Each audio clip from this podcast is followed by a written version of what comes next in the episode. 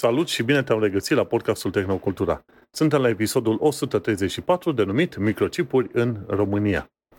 Gazdele tale preferate, Manuel, Vlad Bănică și Manuel Cheța, să punem pe Vlad primul, da, te salută. Salutare, Vlad! Mulțumesc că m-ai pus pe primul loc. Salutare, bine v-am regăsit. bine te-am regăsit, da. Până la urmă puteam, era cât fea să zic Manuel Cheța cu Manuel Cheța. Dar m Punem așa frumos ca la catalog în ordine alfabetică. Așa. Subiectele de astăzi vor fi România obține finanțare pentru microchipuri, revoltă pe Reddit și detalii despre jocul PC Starfield. Nu uita pe toate platformele unde asculti podcastul ăsta și efectiv pe toate platformele ne poți găsi, să dai un like, un share și bineînțeles un review, pentru că vrem să ajungă podcastul la cât mai mulți oameni posibil și imposibil. Cineva undeva zicea pe canalul de R slash România că acest podcast este unul dintre cele mai bune, dacă nu chiar cel mai bun podcast de tehnologie românesc. Așa că ne-am bucurat să fie trimis la cât mai mulți oameni. Și între timp, oricum, mulțumim. Hai să intrăm în ce am făcut noi în ultima săptămână. Te las pe tine, Vlad, primul, pentru că am vorbit eu săptămâna trecută mai mult, așa că ai tu ocazia acum. Da, bă, uite ce să zic, au trecut două săptămâni de când am uh, fost eu ultima oară la podcast și s-au întâmplat multe. În primul rând mă mut, am mai menționat și asta mi ocupă cam tot timpul în uh, ultima perioadă. Asta e cumva interesant, că dacă stai să te gândești cât de multe evoluții tehnologice există, pentru mutare să știi că nu prea există chestii așa revoluționare. Adică la modul dacă vreau eu să mă mut singur, să existe niște roboți care să-mi ridice mobila, să-mi o ducă în fața blocului, să-mi o încarce în mașină, mm, încă nu, nu s-a gândit nimeni la asta. Tot cu cârca, tot, tot tradițional. Um, dar uite, o bucată de tehnologie primitivă, dacă vrei să-i zici așa, e căruțul meu de saci, fratele meu, care mă ajută să carcă fără el și cu hernia asta de disc, cred că aș fi fost de mult în spital. Și interesant cât de multă greutate poate să sprea un căruț de genul ăsta. M-a încărat cu el și mașină de spălat, dulapuri, toate cele, fără prea mare bătaie de cap. Dar, uh, dacă e să vorbim mai mult despre chestii între ghilimele tehnologice, pot zic că am început să mă joc cu nevastă mea It Takes Two pe PlayStation 4. Jocul ăsta, It Takes Two, uh, cum îi zice numele, e nevoie de doi, da? Pe românește. Uh, e un joc cooperativ pe care îl poți juca doar cooperativ și uh, e o ocazie foarte faină să o inițiez pe nevastă mea în tainele gamingului. Ea n-a fost niciodată gameriță, ba mai mult decât atât. Am făcut mișto tot timpul de mine, că, a, că sunt copil, că mă joc, că nu știu ce. Până când o pun la control la It Takes Two și îi transpiră palmele în 3 secunde și e nervoasă și fierbe și își dă seama că nu e așa de simplu cum credea ea și că jocurile astea nu sunt chiar de copii, că exact, trebuie multă exact. îndemânare și multă coordonare dar ne distrăm, ne mai și enervăm, dar în principiu am făcut progrese și ăsta e un lucru bun. Jocul e foarte fain, e split screen și este efectiv făcut perfect pentru cupluri, pentru că e vorba de un cuplu și în joc. Și dacă te-ai certat cu nevastă ta sau dacă vrei să-i arăți nevestetică, gaming nu e doar o joacă de copii, recomand It Takes Two. Uh, o să-i schimbe un pic percepția. Eu m-am mai jucat cu ea în trecut uh, Mario Kart, dar la cumva e simpluț, două butoane, nu știu ce.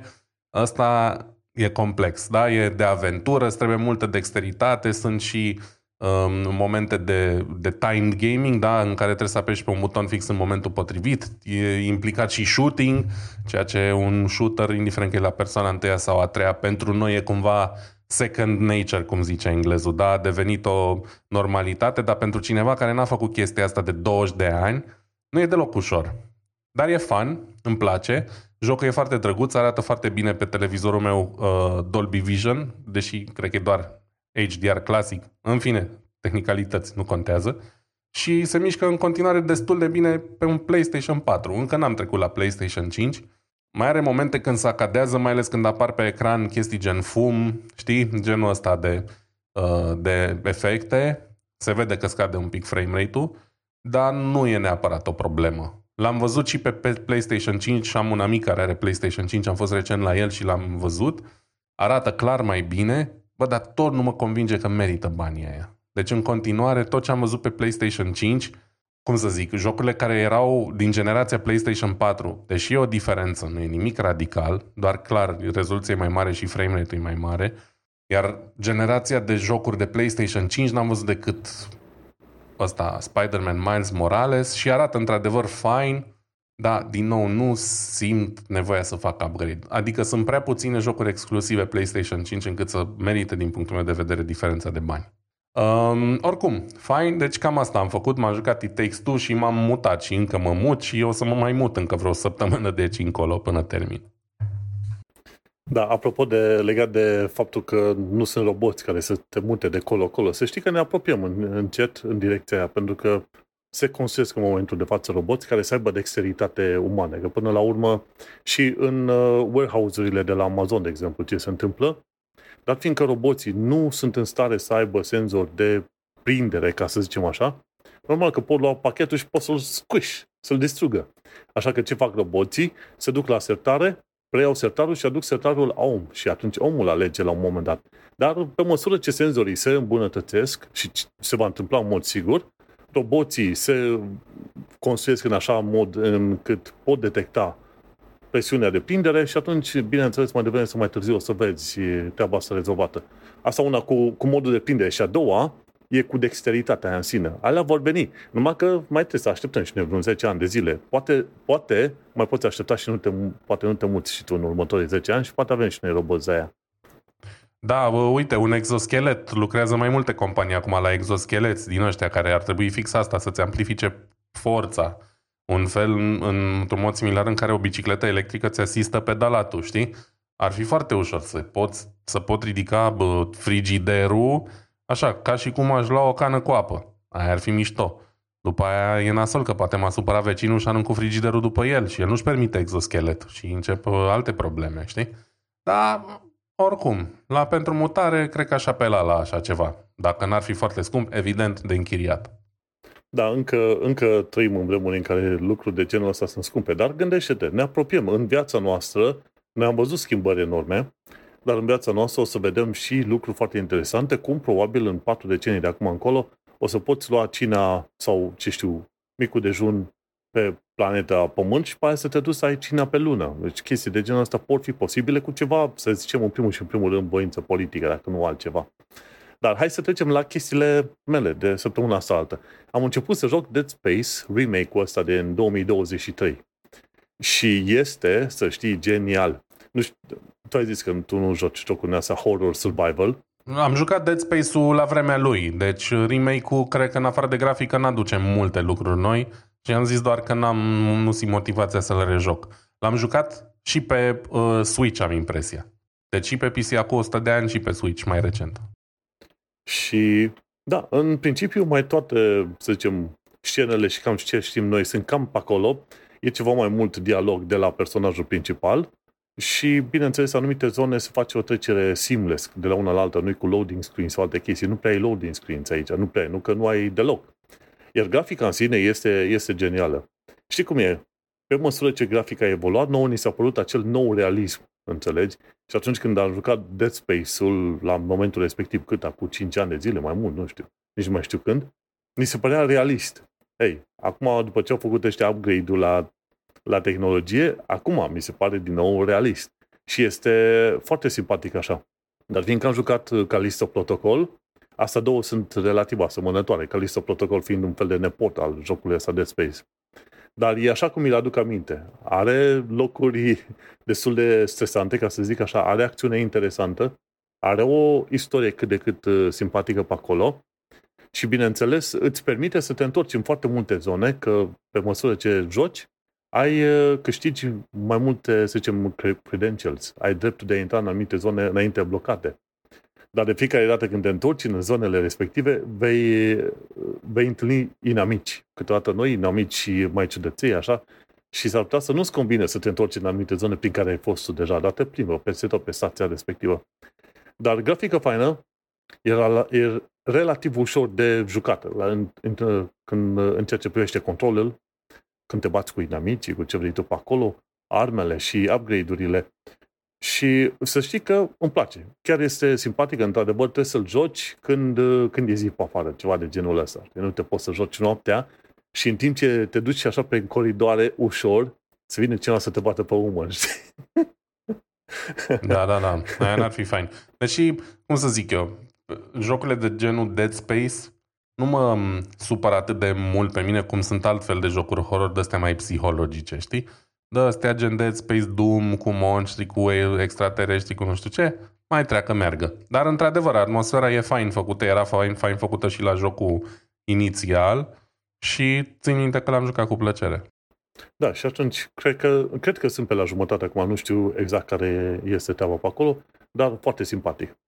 Și asta cu jocul. Când mai am ocazie, mai joc puțin și eu la el. Ce am mai făcut în ultima săptămână e că am început să citesc o, o carte interesantă legată de tehnologie. Că tot citesc despre tehnologie, dar cartea asta chiar merită pomenită. Și se numește Machine Platform Crowd, scrisă prin 2017, dar versiunea de carte la care am pus eu link în show notes e din 2018.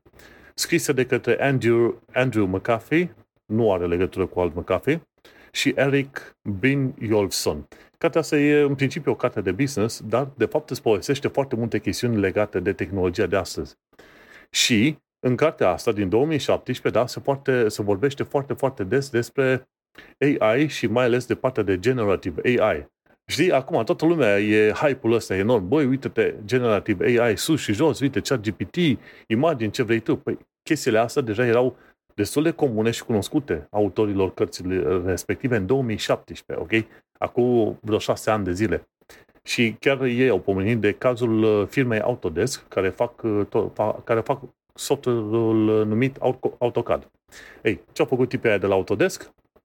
Au luat o mașină de curse, au pus un milion de senzori pe mașina aia, au făcut câteva ture de curse și după care, cu toate detaliile astea, s-au folosit de, de un AI să genereze un nou sașiu, o nouă care să, pardon, sașiu și caroserie de mașină. Și interesantă chestie, AI-ul respectiv nu a primit uh, prea multe instrucțiuni gen uh, vrem să aibă forma asta specifică sau ceva. Doar chestiuni foarte generale. Și AI-ul respectiv a creat o, să zicem, o caroserie super simpatică, puțin asimetrică, pentru că a descoperit în uh, pattern de mișcări acolo, în tiparul de mișcări, a descoperit că face mai multe curbe la stânga, adică la dreapta, în tot felul de situații. Și atunci, pe partea dreaptă, cumva, era caroseria puțin mai, mai groasă, ca să zicem, pe anumite locuri. Și modul în care era construită caroseria respectivă de către aceste AI semăna foarte mult cu oasele. Știi, oasele sunt cam poroase.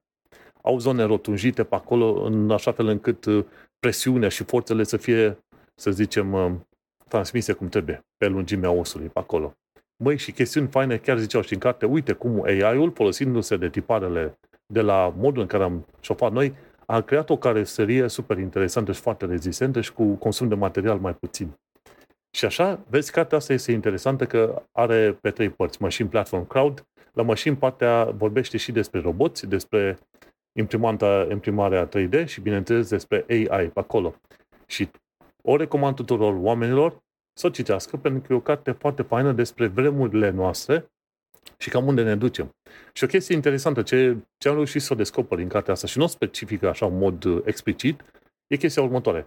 Tehnologia vine, vine cavalul și, și să zicem, uh, e adoptată an de an, pe, pe, pe măsură ce trece timpul e adoptată. Interesant lucru este că dacă adopți tehnologia asta, ești în ton cu lumea. Ești ok. Nu ești special față de alte companii, față de companii, uh, com, competiție, ca să zic așa. Dar dacă nu adopți tehnologia, ei, acolo ai probleme destul de mari, înțelegi? E ca și cum, uh, ce știu, chiar, uh, chiar spuneam cuiva la un moment dat, băi, în România, dacă ai diploma de BAC, nu te ajută, dar dacă n-ai diploma de BAC, te încurcă rău de tot. Știi faze de, de genul ăsta. Și la fel și cu tehnologia asta. Și chiar vorbea de epoca în care, înainte de implementarea motoarelor electrice în fabrici, foloseau oamenii ce? Aburul. Și atunci ei, toată lumea gândea, băi, dacă băgăm motoare în astea electrice, o să câștigăm la consumul de energie. Nu s-au gândit că, de fapt, implementând curentul electric, ajuns să schimb și modul în care se face treaba în firmă, organizatorii și, uh, și clădirile și tot felul de aparate pe acolo. Nu s-a dat seama de schimbarea mare. Și schimbarea asta mare, nouă și super tare este, bineînțeles, în perioada asta, este AI-ul. Foarte interesantă carte, o recomand tuturor oamenilor. Bun, și două chestii legate de, de lucruri așa, de imagini. De la WinRAR, WinRAR a publicat pe Twitter recent o imagine, am și uitat numele actorului ăsta, Cheers to those who paid for WinRAR. Salutări celor care, noroc celor care au plătit pentru WinRAR. De ce? Pentru că am, am aflat de curând că Windows 11 implementează o proprie aplicație de dezarhivare și rearhivare cu extensia uh, pentru punct uh, rar. Și atunci, foarte interesantă faza, și atunci a apărut și mesajul ăsta de la unii, dar mulțumim celor care au plătit pentru aplicația asta. Nimeni n-a plătit. Eu n-am plătit, sincer. Nicio, dar poate ar trebui să-i mulțumească și lui Microsoft că timp de 20 de ani n-au fost în stare să includă extensia .rar în Windows nativ. Poate și lor ar trebui Probabil, să le mulțumească. Așa, așa. Și asta e o imagine interesantă, m- m-a disat așa să văd și ce mai văzut iarăși o imagine de curând așa, 26 de ani de Netscape Communicator. În 1997, pe 11 iunie, Netscape Communicator, browserul ăsta a, fost, a văzut lumina zilei. Și sunt câteva imagini pe acolo și noi ne aducem aminte ăștia dinozaurii, cum arătau înainte cu interfețele alea vechi, dar să știi, sincer, mi se par parcă mai simpatice interfețele alea vechi și pătrățoase, cu gri și cu alte chestii, decât uh, câteodată chestiile mult prea colorate și mult prea transparente de ziua de astăzi. Dar, știi cum, noi suntem old-timer, cred că de aia.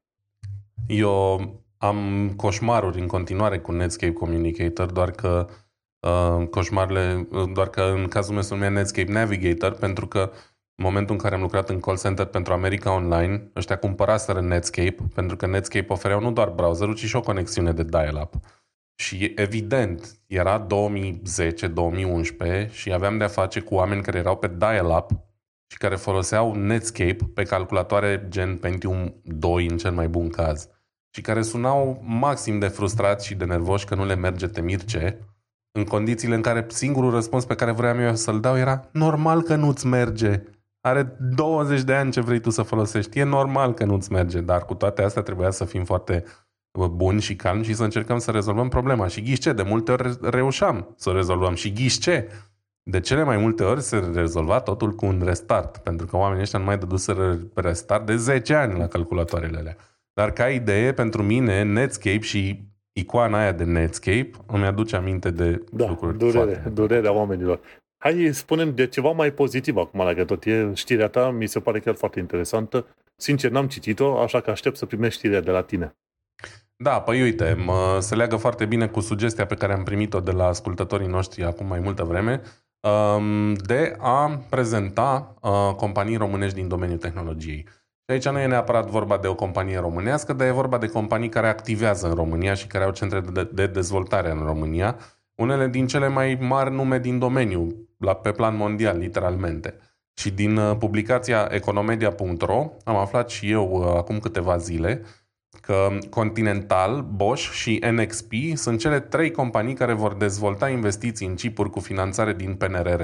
Uh, PNRR sunt banii ăștia dați după pandemie de Uniunea Europeană, la noi se numește PNRR fondul respectiv și e vorba de o finanțare de 420 de milioane de euro. Deci știi, noi am tot vorbit, cum ar fi dacă ar fi, când a început să se vorbească de dezvoltarea de microchipuri în Europa. Cum ar fi dacă ar fi dacă s-ar întâmpla în România? Și eu am fost la sceptic și nihilist și a zis n-are cum, n-are unde, n-are cine. E, uite că oamenii ăștia vor să demonstreze că m-am înșelat și mă bucur să mă În sfârșit, înșelat, absolut. știi cum e, să fii dezamăgit, um, dar într-un mod pozitiv, asta e o chestie foarte rară legată de România. Exact. Exact, nu mă pot supăra pe chestia asta. Um, Continental, Bosch, de NXP am auzit mai puțin, dar Continental și Bosch sunt de multă vreme în România. Uh, au fabrici multiple. Continental are la Timișoara, la Sibiu, la Brașov face pompe de combustibil. Uh, Bosch are cele mai mari centre la Cluj um, și NXP la fel. Și uite că oamenii au reușit să atragă fonduri pentru dezvoltarea de microchipuri. Cei de la Bosch în particular lucrează pe partea de uh, autonomie, uh, de șofat autonom și chestii de genul ăsta. Um, 200, 420 de milioane de euro care nu știu dacă sunt mulți sau puțini, nu sună puțin, aia e clar. Și um, e vorba de un lucru extrem de pozitiv. Da? Deci, uite, pe lângă companiile românești, o să mai caut și companii neaoșe, da, 100% românești, avem totuși niște compa- corporații internaționale extrem de mari care investesc în România și nu doar în producție, ci și în cercetare, ceea ce e foarte important. Da? România este în continuare, a fost și probabil va mai fi multă vreme de acum încolo țara muncii ieftine, dar e important că avem și partea asta de cercetare și de dezvoltare, care lipsește foarte mult. Da? Într-adevăr, universitățile din România clar nu sunt la același nivel pe partea de tehnologii cu ce se întâmplă, de exemplu, aici în Germania. Am constatat chestia Auzi, asta. ca o paranteză, așa, eram la facultate și noi foloseam soft piratat ca să testăm, uh, să să zicem, rezistența și forțele și presiunile în grinzile folosite la aripile avioanelor. Așa că îți dai seama. Da, mie mai mult decât atât, acum ceva mai bine de 10 ani când eram în facultate, am fost pus să refac un proiect pe care l-am făcut în Excel, la statistică, pentru că profesorul dorea să-l fac de mână. Deci nu i-a convenit că eu am fost probabil unul din foarte puținii care a știut să programeze toate funcțiile alea în Excel și nu i-a convenit, m-a trimis cu el înapoi să-l fac de mână. Deci așa se punea problema și cred că unii încă o pun, pentru că au mentalitatea aia comunistoidă și din păcate e un impediment. Cu toate astea, din facultățile române se ridică mulți tip foarte inteligenți care ajung să facă lucruri mărețe, dar din păcate majoritatea o fac peste hotare. Am vorbit recent cu uh, amicul nostru de la Bolt, am mai vorbit eu când făceam diaspora chiar cu Andrei Cosmuță, un tip foarte inteligent din Marea Britanie care studia ceva pe economie și așa mai departe cu cât se atrag mai mulți bani în uh, cercetare în România, chiar și de către corporațiile astea, pentru că, uite, ei uh, implică aici și Universitatea Politehnică din Cluj, uh, pardon, din București și Universitatea Tehnică din Cluj-Napoca. Deci e foarte important că ajung bani în învățământul superior. Sper din tot sufletul să fie puși la treabă banii aia și să fie folosiți cu cap. Dar, ca idee, corporat, companii românești care produc chestii, Robert Bosch SRL, Bosch Automotive SRL, companii mari de tech. Asta vreau să întreb și eu acum. Continental, Bosch, astea au o experiență în creare de microchipuri? Orice fel de experiență în direcția respectivă? Au. Au, de exemplu, Continental, vreau să spun, uh, produce computere de mașini, inclusiv pentru Porsche. Și când lucram la Porsche, aveam unități de control uh, pe care scria Made din România. Bosch, la fel, produce computere de motor, uh, gateway-uri pentru mașini, computere multimedia, etc., Uh, o parte produse chiar și ele în România. Deci automat, componentele toate au chipuri în ele, automat se ocupă și în producția de chipuri. Bosch e uriaș. Bosch face de toate, de la blendere da, până la computere de mașini și chestii super, super avansate, trecând prin unelte, scule, ce vrei tu. Iar pe partea de automotive, în România știu că e un centru destul de mare care se ocupă cu tehnologii din astea ADAS, de uh, self-driving, de asistență și așa mai departe. Sper să nu mă înșel, dar parcă văzusem ceva de genul. Știi? Inclusiv Porsche are două ramuri. Are un Porsche Engineering în Cluj și are MHP, care MHP e tot o companie de servicii inginerești a lui Porsche, care au și ei un sediu în Cluj. Deci Cluj devine un hub nu doar pentru genul ăsta de programare, ce vrei tu, JavaScript, C sau Python, da? Devine un hub foarte competent în domeniul uh, tehnologiilor de automotive ale viitorului. Știi că asta întrebam pentru că România nu are nevoie să aibă cele mai complicate fabs, da? să se bată pe 2-3 nanometri. Nimeni nu are nevoie de treaba asta. Și gândește-te că foarte multe microchipuri care sunt cerute în momentul de față vor fi în mașini, nu? Că sunt atâtea sisteme, adică rețele în mașină, probabil ai nevoie de 50, poate chiar și 100 de microchipuri de acolo. Chipuri, chipulețe, ce vrei tu.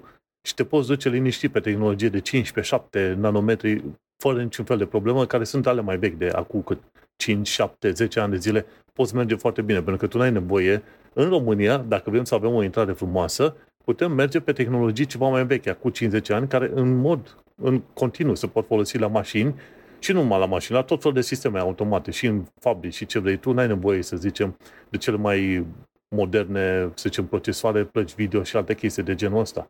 Și în felul ăsta România poate să-și construiască expertiză în timp ce lucrează pe, să zicem, pe nod, node, pe noduri alea mai vechi. Și în felul ăsta s-ar putea să fie și mai puțină competiție, că sunt sigur că Franța, Germania, noi UK-ul, SUA, toate astea se bat pe ce? Pe 2 și 3 nanometri care sunt vârful de lanț în momentul de față.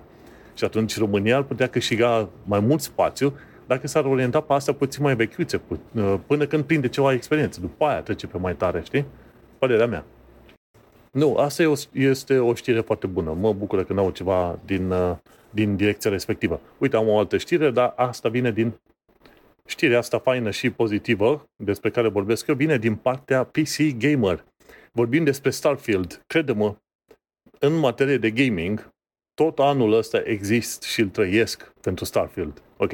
Deci toată, toată, tot anul m-am gândit la Starfield, la ce să facă ea și cu grafica aia lor, stil anii 70, cu butoane și cu navele lor pe acolo. Știi cum este? Abia așteptam să mai apară ceva de genul ăsta, pentru că am jucat The Outer Worlds, de exemplu, tot în genul ăla, cu grafică din aia, cu nave spațiale, cu butoane din anii, cumva pe designul anilor 70, cum e Alien Isolation. E, te sperie tare jocul ăla, dar când te plimbi pe acolo, cât fugi de alien ăla, poți să admiri din când în când uh, grafica și designul respectiv. Înțelegi? Foarte interesantă faza asta. Și gândindu-mă la Starfield, pot să spun foarte bine că e, cum îi zice, o chestiune foarte interesantă. Și anume este vorba de faptul că în foarte multe jocuri din astea de spațiu, vezi la un moment dat chestiuni bulky, mari, uși mari, geamuri mari, chestii metalice enorme. Și în mod normal ai zice, măi, cum se uiți bine, ai gândi că toată figura asta e puțin cam exagerată. De ce te duce în spațiu la un moment dat să ai uh, tot felul de designuri din astea urâte, dacă ești așa de mult în viitor? Și o chestie pe care mulți oameni nu o țin minte când este vorba de spațiu este faptul că în spațiu ai foarte multe radiații cosmice care sunt foarte periculoase. Ce te protejează pe tine de acele radiații cosmice? Ei, lucruri foarte mari și groase, gen, ce știu, un perete de bismut, dacă avea, cum ar fi la reactoarele atomice. Ori dacă nu, un zid metalic foarte mare. Ori, dacă nu, un impact cu un meteorit, ar putea, ai putea supraviețui unui asemenea impact dacă ai o navă suficient de mare și bine construită. Și îți dai seama, când se construie jocurile astea, nu se fac așa din neant, de nicăieri. Întotdeauna sunt chemați și analiști, nu analiști, să zicem, cercetători, oameni de știință, care să-și dea cu părerea în toate chestiile astea. Și asta mă, mă fascinează la jocurile astea, pentru că jocurile astea legate de spațiu nu sunt numai părerea, să zicem, creatorilor legate de evenimente din viitor sau ceva, ci sunt și anumite idei interesante legate de filosofia, de viitor, de spațiu, de inginerie, de tehnologie, ce vezi sub acolo. Nu e chiar așa de SF și fantastică toată treaba asta. Dar este interesant, Starfield până la urmă o să fie un fel de Fallout pentru spațiu. Cam asta e ceea ce au spus oamenii. Și a fost de curând, cum a fost? Game Fest, Summer Game Fest, mi se pare, în ultima săptămână, pentru că înainte ar fi fost evenimentele alea, cum se zice, Electronic Show, ceva de genul ăsta. Și în locul lor e Summer Game Fest în momentul de față. Interesantă figură, acolo s-a discutat foarte mult și pe, cu multe detalii, ca să zicem așa, despre Starfield. Inclusiv faptul că poți să ai anumite trăsături, traits, de exemplu, care pot să aibă și lucruri pozitive și lucruri negative, în afară de alte chestiuni pe care le poți alege. Și o să fie un RPG în toată regula, un fel de Fallout în spațiu. Ori pe mine mă prinzi. Dacă îmi zici că apare Fallout următorul, dar, dar bineînțeles, șasele, dar să fie single player, nu ce a fost Fallout 72 chestia aia foarte ciudățică, mai prins. Mă duc imediat, abia aștept să vină jocul, bineînțeles nu cumpăr la preț full, aștept să mai treacă timpul, da? și mă duc și îl joc. Deci știi cum e? Cum e Call of Duty, Modern Warfare. Apare versiune nouă, e aproape garantat că o să o cumpăr mai devreme sau mai târziu. Înțelegi? Așa și cu Starfield. Și dacă nu, nu livrează ceva buggy cu probleme, vor avea un succes instant. Părerea mea. Ok? Deci asta e primul lucru pe care pot să spun despre joc. Un alt lucru interesant e că poți să construiești nave în joc cum vrei tu, să le combini, cum, cum îți convine ție pe acolo. Și poți să ai nave, chiar au arătat un exemplu de navă stil robot, din alea enorm, de 10-15 etaje, ceva de genul ăsta. Foarte interesantă uh, varianta asta prin care îți dă voie să construiești navele alea.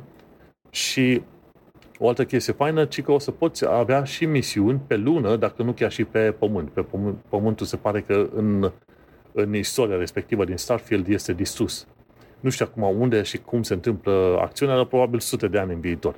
Foarte interesantă perspectivă și nu e primul joc în care vrei să te duci să vezi planeta Pământ și să interacționezi și totul să nu poți. Mass Effect era așa, nu știu dacă ți ajuce aminte.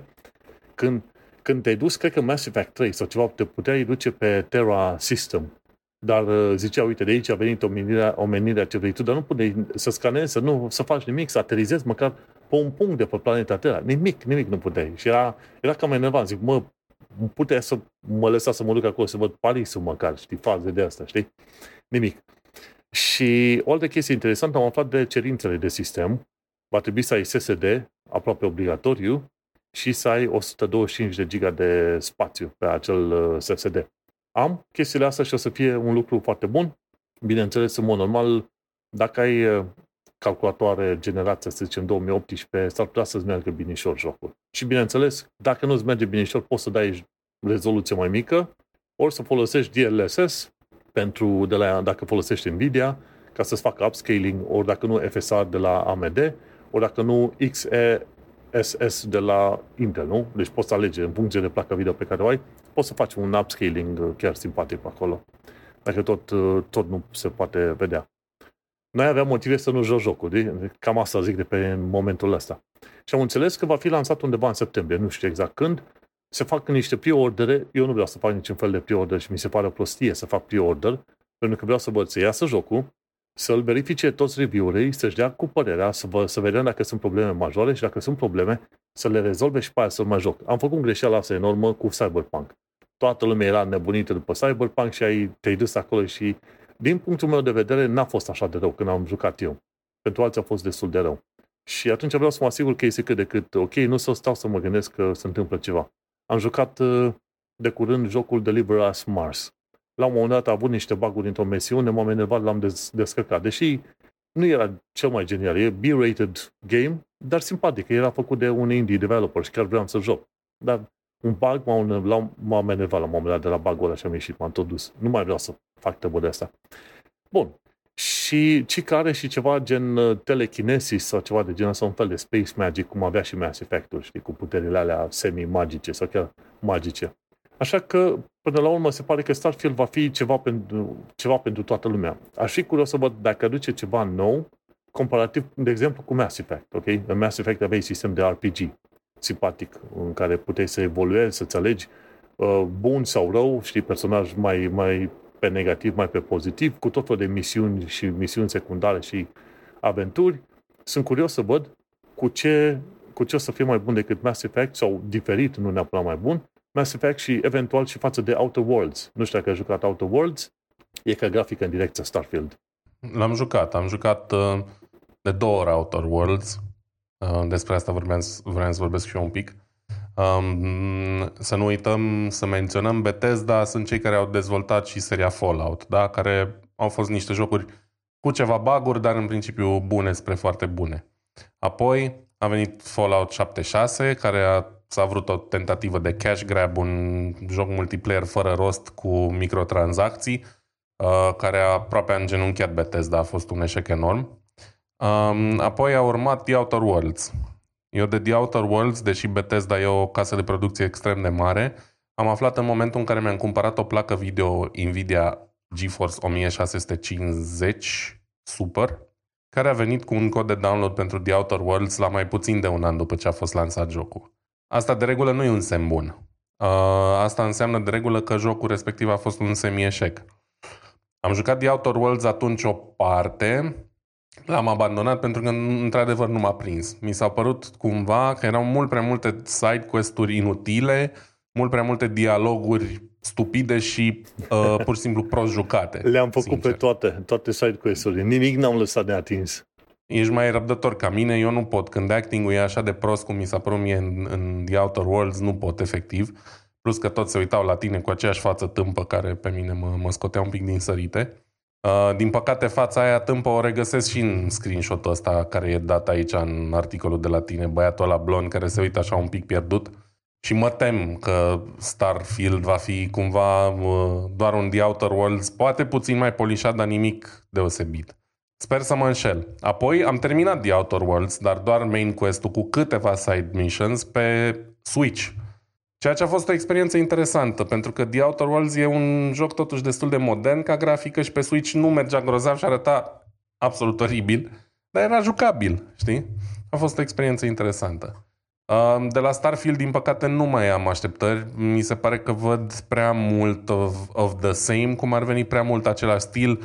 The Outer Worlds, Fallout, mi se pare că reu folosesc aceleași template-uri și aceleași lucruri over and over again și singurul lucru care mai poate salva din banal jocul ăsta e într-adevăr să fie o poveste foarte bună sau treaba aia cu construit nave să fie interesantă. Dar din păcate de la Fallout 4 încoace mi se par doar aceeași mărie cu altă pălărie. Adică nu m-a, mai, nu m-a impresionat The Outer Worlds, uh, ba chiar a fost un pic dezamăgitor și sper să nu se întâmple asta și cu jocul ăsta. Atât am eu de zis. Iar despre pre-order, știi bine că ți-am zis atunci. Don't pre-order. Te-ai încăpățânat, N-a fost să fie. Tu ai avut totuși noroc că l-ai jucat mai târziu după ce a mai fost renovat. Dar jocurile astea și mai ales de la, nu știu, cumva la Cyberpunk nu se aștepta nimeni la un eșec datorită reputației lui The Witcher. dar de la Bethesda nu aș face pre-order niciodată. Da, e, e bun de știut. Gândește-te că tu discuți cu mine, gen omul care a jucat Skyrim de trei ori, cu toate side quest-urile aproape. Așa că... Da, nu, eu nu pot să fac asta. Am mai încercat și eu să reiau uh, Skyrim. Țin minte zilele când îl jucam, când a apărut, fiindcă aveam un laptop Lenovo cu o semi-placă video de semi-gaming, dar pentru că Skyrim era atât de ușor de jucat pe orice, mergea perfect. Mamă, și am jucat extrem de mult, dar nu l-am terminat. Cu toate astea, nu, nu mai pot. Și pentru mine Skyrim arată acum atât de îmbătrânit, încât pur și simplu nu mai pot să, să-l reiau, nu știu, pur și simplu. Fusro, da, băteam la, băteam la Dragon pe acolo, n-ai văzut tu povestea. Bun, hai să mergem pe mai departe. Sunt curios de știrea ta pe acolo. Nu sunt curios, adică am tot auzit-o buin pe tot internetul, așa că putem discuta și aici, îți dai seama. Da, păi am zis că are sens să vorbim, întrucât e o știre foarte importantă pentru lumea internetului. Reddit e una din cele mai mari platforme, unul din cele... De fapt, am putea să zicem că e cel mai mare forum. E aproape la fel de mare ca toate rețelele astea sociale. Um, pentru cine nu știe, Reddit este o serie de comunități pe diferite subiecte în care oamenii își exprimă păreri, postează poze, clipuri, discută și așa mai departe. Reddit avea la un moment dat reputația de sursă de încredere de informație, între timp nu știu în ce măsură mai e la fel. Um, cert e că în foarte multe din comunitățile astea Steel Forum, inclusiv aia de România, că există și um, comunități pe țări, pe orașe, pe ce vrei tu, pe subiecte de interes. Avem până și noi un Reddit, în cazul în care nu-l menționăm suficient, r slash tehnocultura. Avem acolo subiecte pe care le puteți propune, mai discutăm, mai postez din ani în pas și eu câte ceva. Vă recomandăm să ne vizitați și să faceți engagement acolo. Dar lăsând asta la o parte, vreau să zic că multe comunități au devenit foarte toxice și pentru mine nu mai e o plăcere să intru pe Reddit. Uh, am făcut Reddit-ul ăsta pentru podcast în speranța că o să interacționăm mai des cu ascultătorii noștri și unii sunt uh, fideli, ne contactează des alții mai puțin. Dar lăsând uh, toxicitatea la o parte, um, săptămâna asta, de fapt ieri, luni, nu, a început un mare protest pe Reddit din cauza că compania din spatele Reddit a decis că va voi să um, taxeze utilizatorii sau creatorii de aplicații third party uh, pentru Reddit pentru folosirea API-ului site-ului. Da? Ce înseamnă asta? Înseamnă că foarte multe companii pur și simplu nu vor mai putea să existe. De exemplu, există aplicația de Reddit Apollo pentru uh, iOS, care, cum să zic eu, e foarte customizabilă, mai ales în varianta, cred că există și o variantă plătită, um, și oferă cumva niște funcții pe care Reddit, aplicația de, de bază, nu le oferă. Da? E cumva similar cu ce se întâmplă cu Twitter. Twitter e o platformă uriașă. Exact acolo un... mă duceam cu gândul. Exact acolo. Da un, uh, un site uriaș, dar aplicația nu e suficient de polișată și atunci cei de la Twitter au zis ok, vă lăsăm la liber posibilitatea să customizați aplicații pe gustul cui credeți voi. Da? Și atunci au dat la liber aceste API-uri. Da? Um, chestia e că brusc ăștia de la Reddit vor să ceară 5 dolari pentru fiecare utilizator pe lună de exemplu, dacă Apollo, aplicația Apollo are un milion de utilizatori, înseamnă că Apollo ar trebui să plătească către Reddit 5 milioane de dolari pe lună pentru fiecare utilizator de Apollo. Asta au decis cei de la Reddit să facă și asta a stănit un val uriaș de nemulțumiri. Evident, cele mai mari uh, comunități Reddit, printre care Today I Learned, Funny, Gaming, multe, multe, multe altele, da? comunități dintre care unele au peste 30 de milioane de abonați, au decis să stingă lumina, cum ar veni. Adică să închidă comunitățile pentru câteva zile, iar unele vor dispărea permanent, sau cel puțin până când Reddit va reveni la această decizie. Pentru că, evident, există un backlash, da, platforma asta trebuia să fie ceva liber, niște comunități, unele foarte de, cu oameni de bună calitate și așa mai departe și s-a transformat într-o văcuță de mulți bani, cumva peste noapte. Um, evident, dacă te duci acum pe Reddit, multe comunități dintre astea foarte mari nu mai sunt disponibile. Um, cea pe care o foloseam eu cel mai des în ultima vreme era cea de München. Nu mai e nici ea, momentan cel puțin. Um, și până acum nu cred că s-a anunțat nimic. Nu au anunțat ăștia de la Reddit dacă vor reveni la decizie sau nu. Um, de ce e importantă chestia asta? Am mai citit astăzi un articol și l-am închis și din păcate nu l-am acum disponibil, de la Reuters, uh, în care spunea că protestul Reddit nu este doar din dorința unora de a face foarte, foarte mulți bani, Și unul din marile motive pentru care au luat decizia asta este uh, inteligența artificială, mai precis gen, uh, AI-ul generativ. Pentru că trebuie să ne închipuim că Reddit e o bază uriașă de date, cu extrem de mult text, extrem de multe situații, extrem de multe întrebări și răspunsuri, milioane, milioane, milioane. Da? Dacă API-ul e la liber, oricine poate să preia prin acel API toate datele de acolo și să educe un AI generativ de genul ChatGPT, fără să plătească niciun ban. Ei ce speră să facă prin chestia asta, sau cel puțin asta e declarația lor oficială, da? Um, este să oprească acest val de, practic, furt, să zicem, într-un fel de date.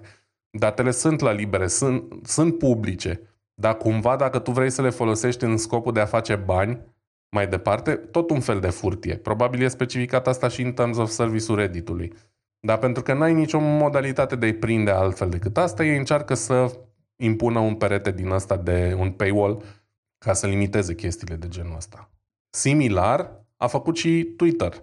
În ianuarie au restricționat și ei toate, toți clienții third party. Twitter avea extrem de mulți clienți third party, iarăși foarte customizabil, foarte mișto unii dintre ei pentru cine folosește Twitter foarte mult, pentru că Twitter în sine este oribil de folosit. Susțin în continuare și o să susțin mereu. Um, dar cu aplicațiile alea cumva era mai manageriabil. În fine. Și ideea e că din cauza asta s-a ajuns la un scandal mare. Și iarăși este un impact pe care îl are AI-ul, să zicem AI-ul generativ, asupra comunităților online. Pentru că din cauza, am putea spune exagerând poate puțin, aproape abuzului pe care îl fac cu informații diverse din tot felul de surse, se ajunge la situații de genul ăsta, știi? În care niște comunități de Reddit uriașe, iarăși, diferența la Reddit față de a urmări cântărețul tău preferat pe Facebook e că comunitățile astea aveau de multe ori informații foarte utile și foarte ok. Da? Cel puțin la modul la care folosesc eu Reddit-ul. Și atunci, cumva, valoarea Reddit-ului pentru mine și pentru cei care folosesc Reddit-ul e mai mare decât valoarea unei rețele sociale tradiționale. Și asta, cum spuneam, afectează foarte negativ atât, atât utilizatorii, probabil că nici compania din spatele Reddit nu, va, nu se va distra prea mult, pentru că peste noapte ori să pierdă extrem, extrem de mulți utilizatori. Poate sunt din aia 30 de milioane de pe iPhone, să zicem, poate 29 de milioane nu urmăresc alt, alt cont și atunci brusc ai rămas peste noapte fără 29 de milioane de user. Spunem așa, exagerat. Și uite, se ajunge din nou, după cum spuneam, că cred că am, aj- am început să mă învârt în jurul cozii, la, la o problemă generată de sisteme de inteligență artificială moderne. Ce părere ai tu despre modul în care a decis în primul rând Reddit să uh, taxeze și nivelul extrem de mare pe care au decis să-l impună și motivul pentru care au declarat ei că fac chestia asta? Mă, știi cum e. Puneți la ideea că fiecare firmă trebuie să găsească o metodă prin care să-și plătească costurile, pentru că te costă, nu? Blogul meu costă, tehnocultura.com să țin live costă, plătesc domeniu, plătesc ceva, uh, îți dai seama, de atâția am plătesc din banii mei, când am, am făcut, am făcut 0, 0.0, ok, din, uh, de-a lungul anilor. Și atunci, normal, cineva ca Reddit, gândește la câte vizite au pe zi, pe lună, pe ce vrei tu, trebuie să aibă o metodă prin care să scoată banii. Sunt ceva reclame, mi se pare, din loc în loc pe Reddit, numai că nu am auzit de Reddit să reușească să monetizeze așa de bine pe cum a reușit uh, Facebook-ul să monetizeze, știi? Și așa că întotdeauna te poți aștepta să vină valul de monetizare mai devreme sau mai târziu. Cum va veni? Nu știu. În mod sigur n-aș face în felul ăsta, cum au făcut ei, pentru că ei în, în mod precis au, uh, au subminat, să zicem, o serie de API-uri. Motivul pe care l-au dat, ca nu cumva ăștia care sunt uh, cu AI, să nu cumva să strângă datele astea. Mi se pare puțin cam pueril. Până la urmă, dacă te duci și pe Reddit, normal, pe Chrome Incognito, tot reușești să strângi ceva informații pe acolo, înțelegi? Și mai devreme sau mai târziu, orice fel de website de genul ăsta are metode de protecție împotriva boților, ok? Și atunci, când vezi că de la un anumit IP, de la un anumit user agent sau efectiv de la un anumit, un anumit device, îți vin mult prea multe cereri de pagini, îți dai seama, băi, pe aia o să-i putem opri. Există, există servicii foarte bune, Fastly, Cloudflare, uh, tot felul de alte de genul ăsta, care reușesc să facă blocarea traficului când văd că traficul automat este peste un anumit nivel. Deci chestiile astea deja se puteau face și să spună Reddit că trebuie să limiteze că, vai, vai, e, e intimitate, ori, uh, ce știu, uh, e prea greu sau e prea greu să stabilească balul ăsta, mi se pare nițel o minciună. Au nevoie de bani, sunt perfect valabil, modul cum au făcut-o poate nu. Ce mai bine e să găsească un alt sistem de monetizare și asta e faza. Când ai, să zicem, tool-uri, servicii, website-uri din asta noi, tu trebuie să te chinui să descoperi cum monetizezi acel serviciu. Ok, ai strâns un milion de oameni acolo, dar cum monetizezi acel serviciu? Cum o scoți la capăt? Și atunci găsești, fie cer de la API-uri, vezi, vezi care, care sunt uh, utilizările. Fie pui reclame în sidebar-urile oamenilor, fie pui membership, fie și, și când faci plățile sau tarifele respective pentru API-uri, te gândești probabil pe mii de coluri, în niciun caz pe utilizator. N-am văzut niciun, niciun fel de serviciu să zică, ok, pe fiecare utilizator al aplicației mie trebuie să-mi dai niște bani, așa. Um, vin cu o mică rectificare. Acum, citind articolul din Reuters pe care l-am găsit, față de ce citisem mai devreme din uh, The Guardian de săptămâna trecută, scrie de la 1 iulie Reddit plănuiește să taxeze dezvoltatorii care au nevoie de limite de utilizatori mai mari, nu știu ce înseamnă asta, uh, 24 de cenți pentru fiecare uh, 1000 de coluri de API. Asta înseamnă mai puțin de un dolar per user pe lună, dar totuși destul de mult, adică, na. Da, și mie mi se pare la multe, pentru că, de exemplu, nu știu ce înseamnă un call de, de API. Un call de API de obicei, asta înseamnă că te conectezi la bază de date și ai cerut un articol. Asta Dar înseamnă, da, o accesare, practic, o simplă în accesare. afara aplicației Reddit. În o simplă accesare, dar gândește-te că în cursul normal al vizitării unei pagini, tu când accesezi o pagină web, nu se face un simplu, un simplu call, că prima oară faci apelul către serverul Reddit să-ți dea pagina HTML și în pagina HTML sunt un milion de alte linkuri către alte resurse pe care Reddit să ți le dea, de la CSS, JavaScript, imagini și alte tâmpenii pe acolo, înțelegi? Și atunci ai frame-uri și alte chestii. Și atunci un singur call din asta se poate ușor transforma într-o sută de calluri în doar 2-3 secunde. Și atunci nu, nu știu ce înțeleg ăștia. Bineînțeles, când faci un API call, asta înseamnă că vrei să te conectezi cumva la bază de date și primești răspuns în format JSON. Un format strict text, care e mult mai mic decât formatul HTML, uh, imagini, video, ce vrei tu pe acolo. Dar cu toate astea, și mie mi se pare destul de scump, într-adevăr, 24 de cenți pe mie de, de accesări, ceva de genul ăsta, știi? În condițiile în care discutăm de servicii mari, gen Google, uh, Google Cloud, uh, uh, să zicem Microsoft Azure, Amazon, AWS, ăștia discută în milioane de coluri, ceva de genul ăsta, nu în pe mii de coluri sau ceva, știi? Dar uh, îți dai seama, mă gândesc că Reddit mai devreme sau mai târziu va trebui să, să schimbe regulile. De ce? Pentru că până la urmă Reddit nu există dacă nu există utilizatorii. Ok? Și asta e treaba. Și pentru orice fel de companie, orice fel de website, orice fel de orice, să pierzi și 10 și 20% din utilizatori, deja indică faptul că poate nici măcar advertiserii nu mai vor să vină pe acolo, la tine, ok? Uite-te la Netflix. Uh-huh. Netflix a pierdut și ei din 200 de milioane pierduse de la un moment dat 1% din utilizatori, din vari motive, și deja toată lumea se panica. Văleu, ce se întâmplă? Și așa că mai devreme sau mai târziu, părerea mea e că Reddit, dacă sunt, uh, au măcar un pic de business sense, o să schimbe puțin regulile, să fie ceva mai, uh, mai ușor de managuit toată treaba asta. Da. Oricum, interesant, uh, din nou, din prisma faptului că Reddit e o platformă uriașă, e acum să zicem Big Four, da? E Facebook, Instagram, Twitter și Reddit, să zicem. Multă lume ignoră Reddit pentru că nu e văzut ca o platformă socială neapărat, deși este, practic, doar că e un pic diferită. Și oricum, uh, ce să zic, o știre importantă. Cam atât. Foarte bine, hai să mergem la următoarea știre a mea importantă. Și te-am auzit și pe tine și te-am văzut și pe tine pe Twitter și pe Dorin Lazar, cu amândoi uh, efectiv fumegați, fac acolo cum se spune pe Twitter, legat de Apple Vision Pro. Tipul ăsta de la Cold Fusion zice că Apple Vision Pro este noul iPhone și cumva sunt și eu de acord cu el.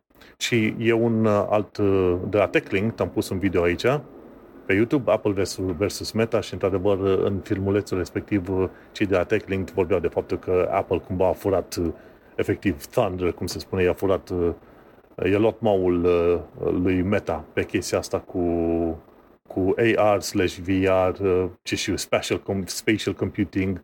Uh, cum îi se zice? XR-ul ăla este everything reality sau ceva de genul ăla, știi, toate, toate chestiile alea la un loc.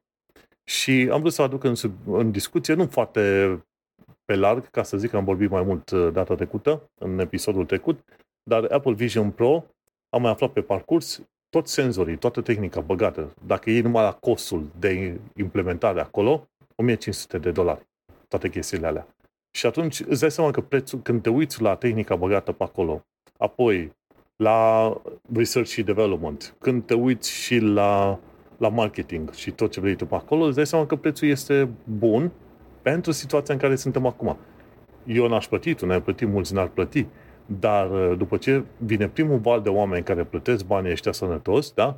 La fel cum uh, ne e greu să înțelegem cum oamenii plătesc 1700 de euro pentru un Galaxy Fold, ok? Și tot așa, uite că sunt și alți oameni care pot să dea și 3500 de dolari pentru Apple Vision Pro. Vor fi oameni care vor sta la rând să ia Apple Vision Pro? În mod sigur. Îi vom vedea când? În săptămâna de octombrie. Când... A, nu, la anul, la anul la început. Că așa era vorba, să lanseze la anul la început. Și eu mă bucur. Eu vreau să fie cât mai mulți oameni de genul ăsta. Lasă-i pe aia să plătească, cum se zice în engleză, subsidize, să plătească ei uh, R&D-ul, ca apoi noi, după câțiva ani de zile, să ne putem folosi de un asemenea device într-un mod uh, mai, uh, mai fain. Și mie, mie până la urmă îmi place, inclusiv că poți să combini așa, cu o rotiță pe, pe casca respectivă, poți să combini la un moment dat nivelul de realitate care îți vine în imaginea ta pe acolo. Pentru că, până la urmă, e, ești blocat și teoretic ar fi un fel de VR headset. Dar dacă dai în vârstă butonul respectiv și vezi totul în jur, efectiv o filmare a camerei în care ești tu, atunci se transformă un, într-un AR headset. Și combinând una cu alta, poți foarte bine să obții un XR, cum zic ei, Everything Reality sau Mixed Reality, așa, acolo vreau să ajung eu la, la, la termenul ăla. Și din specificațiile tehnice și de ce de discută oamenii, pare că o fie o chestie interesantă. Asta prima variantă n-aș folosi eu, pentru că am înțeles că este foarte grea. O pui pe față, una oamenă că îți, îți lasă urme pe față și a doua și caldă, destul de caldă. Și probabil că o tonă de developer vor avea ocazia să o testeze, o tonă de jurnaliști vor avea ocazia să-l testeze în continuare și până la anul, probabil, versiunea care o vom vedea la anul va fi una chiar mai simpatică, mai simplă și mai, mai ușor de folosit. Dar sunt cumva în acord cu ceea ce zice tipul ăsta de la Cold Fusion. Apple Vision Pro este noul iPhone. Și ar fi mândru Tim Cook nu? să zică, băi, uite, am, am și eu mai iPhone moment cu Apple Vision Pro. Și s-ar putea să-l aibă. Din punctul meu de vedere, chiar s-ar putea să-l aibă. Nu știu dacă ai vorbit uh, vreun pic săptămâna trecută de, de Vision Pro, când am lipsit eu, când am apucat să ascult. Um, o să-mi zic și eu așa, cei doi cenți, cum ar veni, părerea mea. Um, după cum am zis și pe Twitter, părerea mea este că e, poate nu prea puțin, dar cu siguranță prea târziu. Um, treaba asta cu realitatea virtuală mi se pare deja fumată și mi se pare că e un tren pierdut, că nu a prins și că nu prea are de ce să prindă. Mi se pare că în afară de foarte... Am avut uh, Oculus Quest 2, da? În afară de două sau trei jocuri care chiar erau faine, gen Beat Saber, golful mi-a plăcut foarte mult și încă unul de fitness, a, și unul de box, destul de binișor făcut. Literalmente nu am înțeles de ce am nevoie de așa ceva. Deci utilitate zero, din punctul meu de vedere. A fost doar o jucărie de care m-am plictisit destul de rapid, inclusiv din cauza că era nu neapărat grea, dar incomodă. Uh, dacă vrei să faci fitness sau sport sau nu știu ce, transpirai extrem de rapid și nu mai era confortabilă chestia aia, se abureau lentilele, trebuia să tot dai jos și așa mai departe. Iar Apple Vision Pro, deși este o versiune mult, mult, mult mai rafinată decât Oculus Quest 2, nu aduce de fapt nimic nou din punctul meu de vedere. Doar te implică, cum să zic, te bagă în VR, da, în universul Apple, să zic așa ai parte de interfețe de genul Apple frumos colorate, rotunjite și așa mai departe, dar tot fără o utilitate practică prea mare, din punctul meu de vedere. Um, ce să zic, din ce am văzut în demorile alea, ce făceau? Omul se uita la film. Da, dacă ești singur, n-ai pe nimeni și vrei să te uiți la film, poate fi o experiență mișto dacă rezoluția e într-adevăr foarte bună. Uh, difuzarele alea cu siguranță nu poate să-ți ofere un sunet de cinema. Astea sunt exagerări. Um, Ce mai făcea altul? A, muncea, avea două ferestre în loc de una. Păi asta pot să am și pe un monitor sau cu atât mai mult pot să am pe două monitoare care împreună costă o zecime din cât costă chestia aia, să zicem. Um, a, o interfață pe care o controlezi așa, faci așa cu degetele ca atunci când pui sare pe ou, nu, uh, nu ai nevoie de uh, controlere. De cele mai multe ori vei vrea să ai ceva în mână ca să simți că interacționezi, pentru că așa e omul. Da? Simțul tactil e mai important decât să faci așa în aer. Știi? Și atunci, iarăși, pentru mine, pur și simplu, am stat, m-am uitat, n-am găsit absolut nimic interesant. Singura chestie interesantă mi s-a părut efectiv treaba cu uitatul la film, dacă ești singur sau dacă ești în avion, gen. Pentru că e mult mai mișto să spui chestia aia pe ochi, niște AirPod-uri în urechi cu noise cancelling și să fii zoned out două ore, trei ore, patru ore cât durează zborul ăla, de urlete, semințe sparte sau mai știu eu ce se întâmplă prin avion. Știi? Aia mi se pare mișto. Dar 3000 jumate pentru atâta lucru, me, pe mine nu mai putea convinge. Iar restul demonstrațiilor erau iarăși strict în universul Apple. Dacă ești Apple Yacht, cum s-ar zice, da, ca, ca Vamaiot, tu poți să fii și Vamaiot, poți să fii Apple Yacht um, și ai totul de la Apple. Culmea, eu am laptop pe Apple, telefon, am avut și tabletă, am ceas, bă, și tot nu găsesc nicio motivație să-mi iau așa ceva. Știi? Acum ce să zic? Eu prost. Până la urmă, clienți clar se vor găsi. Dar mie nu mi se pare că e o revoluție. E, e o revoluție pentru că e foarte rafinat față de Oculus, dar nu e o revoluție în nimic. Și VR-ul, din punctul meu de vedere, s-a spart bula aia odată cu moartea metaversului, care, să zicem că, deși n-a murit de tot, e pe aparate. Cam așa văd eu. Păi, hai să ne uităm la chestia asta și din alt punct de vedere. Cum ziceam, e butonul ăla care din pur VR de intri în AR. Atunci suprapune și atunci nu te mai ia, să zicem, o mețeala așa de mult ca în sistemul pur VR. Una da, la da. Și da, alta, alta e că poți să le combini pe asta două frumușel, adică la un moment dat poți să ai mai mult VR și doar când îți vine o persoană în, în câmpul tău vizual, camera poate să o indice și să zică, uite, băi, a venit cineva în zona ta. Da, Hai dar să... ei tot nu știu ce faci tu în cască, aia e chestia. Înțelegi? Îți arată, Doar dacă ești îți, secretoman, îți arată, e faină. Știi cum e? Îți arată dacă ești ocupat un fel de wavy lines. Poți să stabilești tu ce fel de mesaj. Loading, sau ocupat, sau lasă-mă în pace, știi, față de ala. Nu, mă, nu. Nu la asta mă refer. Mă refer la faptul că la ce mă ajută pe mine că tu vezi că eu am casca pe ochi sau eu te văd pe tine prin cască când eu oricum am treabă în cască. Că ce, că te fac pe tine să arăți, nu știu, aveveriță sau araton sau nu înțeleg Adică treaba cu AR-ul, ok, sunt convins că vor exista domenii practice, poate chiar în aviație. Pentru că în aviație se folosește conceptul ăsta de AR de foarte multă vreme și de căști prin care vezi, dar vezi și ținta pe cască și așa mai departe. Poate fi o variantă mult mai avansată la chestia asta. Dar mă refer așa pentru mine, ca muritor de rând, știi? Nu chestii super, super specifice. Ca așa nici eu n-am nevoie de uh, HIMARS sau de sistem Patriot, știi? Dar ele există și se vând cuiva. Eu m-am referit pur și simplu așa ca pieton, da? ca simplu cetățean, pentru mine, pentru mine personal, nu, Hai să ne uităm la, nimic. la câteva situații. Una la mână, că ziceai de aviație. În aviație, la în foarte multe misiuni, cel puțin în armata SUA, se folosesc iPad-uri peste tot. Exact. Peste tot. Efectiv. Uh, se folosește și în aviația civilă, pe post de uh, board book sau cum îi zice, da? Adică instrucțiunile, manualul avionului mai nou e pe iPad-uri de multă vreme, la cam toate companiile care se respectă. Și chiar dacă nu ai fi tu ținta, de exemplu, chestii de genul ăsta pot fi puse în sistemul enterprise industrial, comercial pe acolo și pot găsi o, Absolut. o menire chiar foarte bună. Dar să nu uităm până la urmă, hai să ne, ne întoarcem în istorie. Din ce ține minte, poate mi-aduc o minte greșit, când Apple a venit cu personal computer pe piață, nu erau primii care au făcut-o. Păi, dar oamenilor le-a plăcut ce a, ce a ieșit acolo, le-a plăcut, ăla transparent. Când Apple a venit, Așa. pe, când Apple a venit cu chestiune de muzică portabilă, iPod-ul a fost ceva nou, într-adevăr, a fost ceva nou. Nu cel mai revoluționar, dar a fost ceva nou față de casete. Știi, de Walkman, față de Walkman. A fost o chestie interesantă. Când a venit cu iPhone-ul, iPhone-ul nu era absolut total nou față de un BlackBerry înainte. Toată lumea zicea, în mod sigur trebuie butoanele alea amărâte pe care să apeși la telefon. Apple a zis, poate că nu trebuie. Uite, facem noi cu chestii, cu gestul de glisare pe, pe sticlă și atunci o să mergi. Și Apple, și în cazul ăla, n-a fost primii cumva la conceptul respectiv. dar uite-te că au reușit să facă conceptul mai ușor de digerat pentru oameni. Și de-aia zic, din punctul meu de vedere, Vision Pro iese pe direcția aia. Au făcut conceptul ăsta mai ușor de digerat, să combine AR cu VR în felul ăsta și dacă îl aduc la un preț, să zicem, acceptabil în câțiva ani de zile, o să facă, o să ducă la ceva mai multă adopție, nu? Principala critică a multora când folosesc VR este că ia amețeala.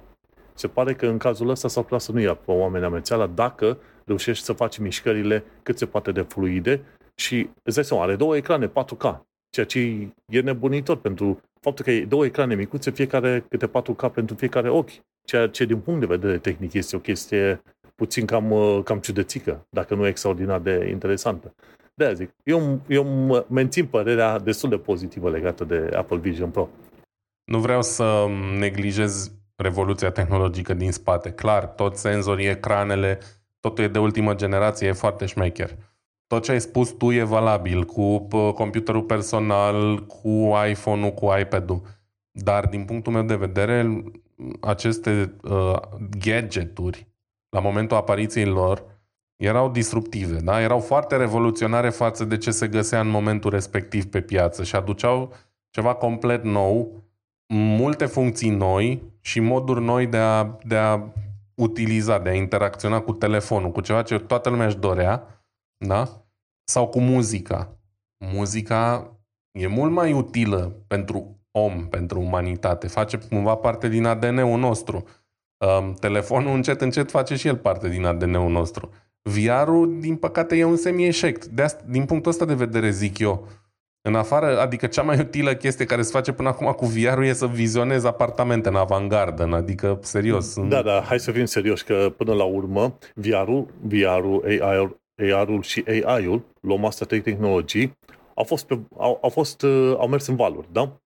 Și am început să scriu pe blogul personal încă prin 2010 atunci când păreau chestii AR foarte simpatice. Și așa, a fost, 2010-2011 a fost un val, după aia AR a dispărut din imagine, după aia 2014-2015 din nou AR și asta. Deci sunt, sunt cicluri din astea și într-un, într mod interesant ceea ce descoperi în ciclurile astea care apar și apare, apare și dispare tehnologia asta, sunt încercări. Încercări din partea industriei, bă, de a găsi, hai să găsim acel use case, acea situație în care, băi, efectiv, acum o să spargem uh, târgul, cum se zice, o să spargem piața. Și chestiile astea o să revină. Hai să zicem că acum s-a fumat treaba cu AR, VR, ce vrei tu.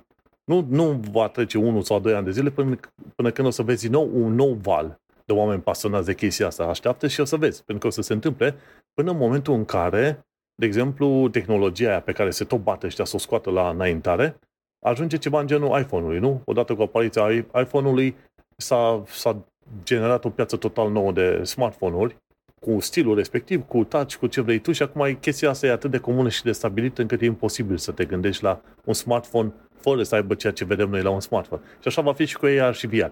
Se vor chinui, se vor bate până când vor scoate la un moment dat un, uh, o situație în care chiar va, va ieși. Și asta va dura. Deci va, vor fi valurile astea care vor dura până când va, va, va prinde acel succes.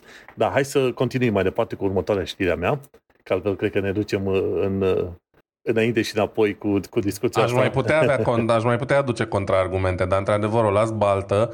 Sper să ai dreptate. Eu nu-mi doresc să eșueze, doar că nu înțeleg de ce ar da altcineva decât cineva foarte, foarte specializat banii ăștia. Adică un pieton, în afara unor oameni extrem de bogați, nu are de ce să dea banii Asta vreau să subliniez. Corect, rest, Doamne corect, ajută. Corect, spun și eu, pentru oameni obișnuiți nu se aplică nici, nici pentru tine, nici pentru mine sunt bucuros că vor exista niște oameni care plătesc treaba asta și le mulțumesc că vor da banii aia sănătoși. Asta pot să zic și eu. Hai să mergem pe mai departe. Ultima mea știre principală de astăzi vine de la Blipping Computer și e legată de faptul că managerul de parole de la Chrome are ceva chestii faine. Au început să implementeze chestii din ce în ce mai, mai făinuțe.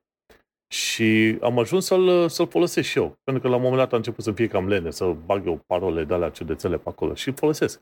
E, e integrat în, Google, în Chrome funcționează frumușel și n-am, n-am de ce să mă plâng. Interesant este că de curând au implementat un desktop shortcut, un shortcut pentru desktop, pentru Google Password Manager. nu știu de ce avea nevoie de neapărat de chestia asta, dar uite că se poate face. Știi, când te duci acolo, uh, poți să faci un uh, desktop, uh, un link pe desktop. De ce ți-ar trebui? Nu știu, că te duci în setări, dacă tot folosești ala, știi? O chestie interesantă este că a fost adăugată autentificare biometrică și doar pe platformele mobile înainte puteai să te autentifici în password managerul de la Chrome. Acum se pare că și pe desktop poți să faci treaba asta. Și e vorba de autentificare biometrică ori, ori Windows Hello, în care bagi un PIN, de exemplu, în Windows Hello. Și ce e interesantă, chestie interesantă, pentru că acest Windows Hello, de exemplu, se folosește și în sistemul de web authentication, știi, de care am discutat noi, de passwordless passkeys, știi? Foarte, și foarte interesant, dar dacă îți poate face identificarea feței, de ce nu? Te poți identifica și cu aia. Și e, e chiar uh, făinuță. O altă chestie ci că la fiecare parolă pe care o salvezi, poți să adaugi niște notițe în acest uh, password manager. Bună, bună față. Nu știu ce îi face neapărat, dar nu, în fine. Uh, unii oameni care poate chiar vor să adauge acele notițe. O altă chestie care mi s-a părut chiar interesantă a fost aia legată de faptul că poți să importi parole de la alte, alți password manager și trebuie să exporti în, în uh, CSV, în format CSV de la vechiul password manager și poți să-l importi în ăsta. Deci, și ce că poți să importi de la Edge, Safari, ce e, One Password, Bitwarden, Dashlane și LastPass. Foarte interesantă faza asta.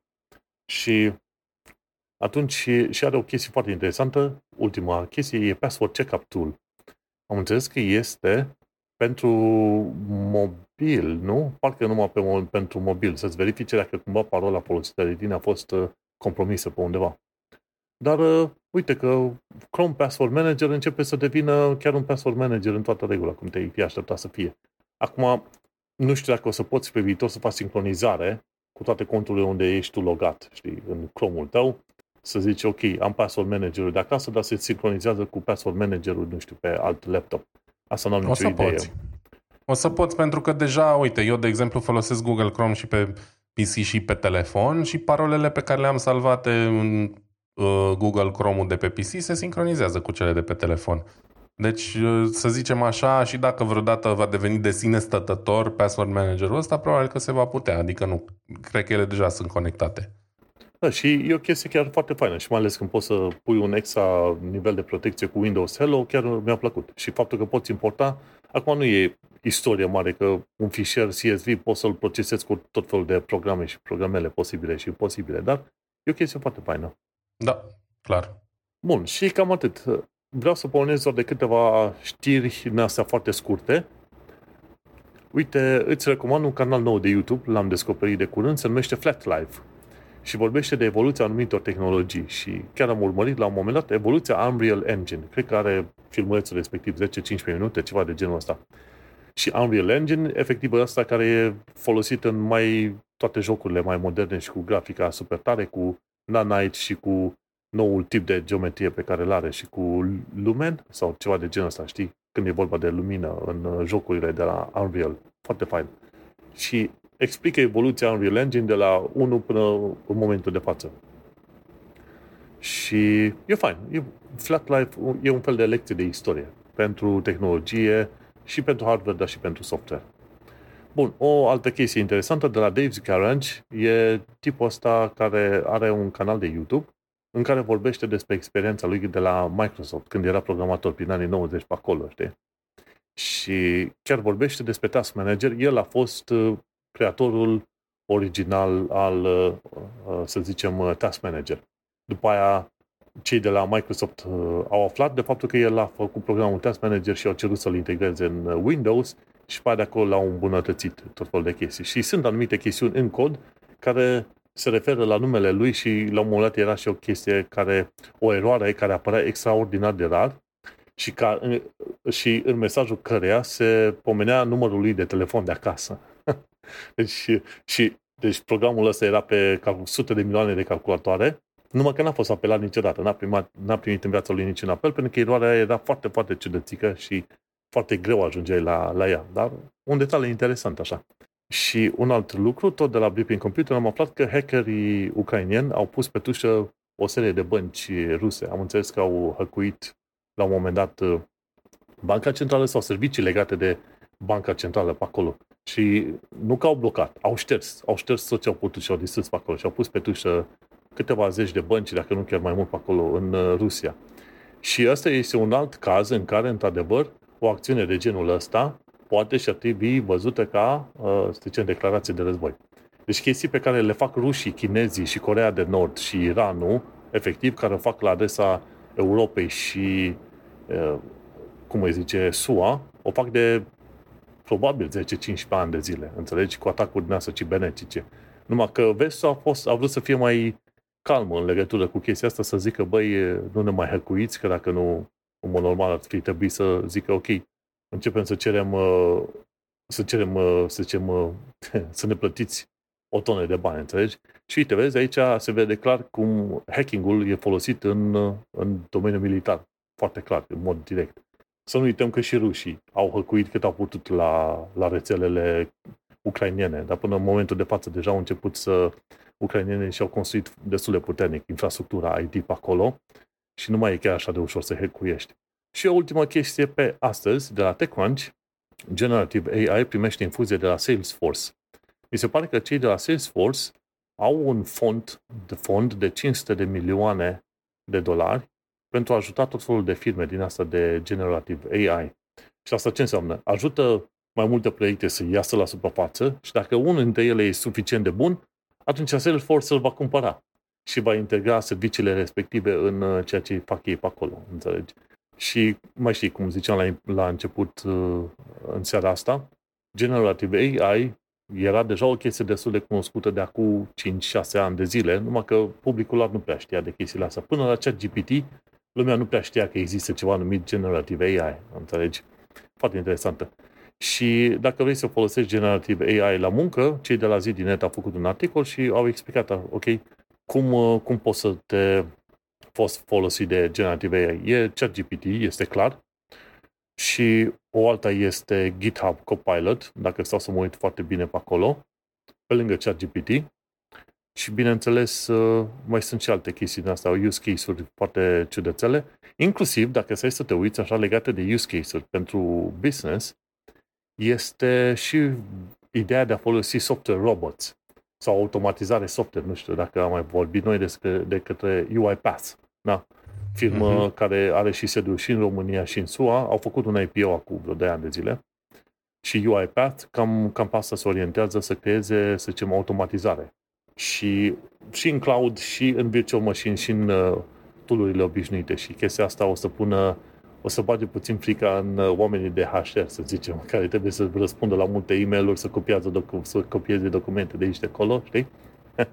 și atunci o chestie gen UiPath o să, o să genereze, să zicem, ceva probleme multor oameni. Dar știi cum e. Asta e epoca în care trăim. Ori mergem pe tehnologia asta nouă, ori o să fim lăsați în urmă foarte, foarte, foarte puternic. Și cam atât cu știrile astea pe termen, uh, nu, știrile astea scurte, știri pe scurt. Zim și mie legat de Shameless Plugs, dacă ai ceva de pomenit. Uh, pas la Shameless Plugs, mm, doar un îndemn ca de obicei să faceți o donație către o cauză care vă e dragă. Și cam atât. Cool. În cazul meu mă găsește lumea pe manuelcheța.com unde am podcastul Un Român în Londra. Am și uitat, de exemplu, a, am ajuns deja la episodul 260 la Un Român în Londra mă țin, mă țin bine, știi? Poate mă plictisesc și pe la episodul 50, o, o 500, pardon, o mai las și o mai mare. Dar până una alta mergem bine peste 260 de episoade până în momentul de față la un român în Londra. Acum pe vară episoadele sunt mai scurte, dar mai vedem. Până la urmă cam asta e. Mă găsește lumea pe manuelcheța.com Și cam atât. Îți mulțumim că ne-ai ascultat, ne auzim pe săptămâna viitoare. Pa, pa! Numai bine, ceau!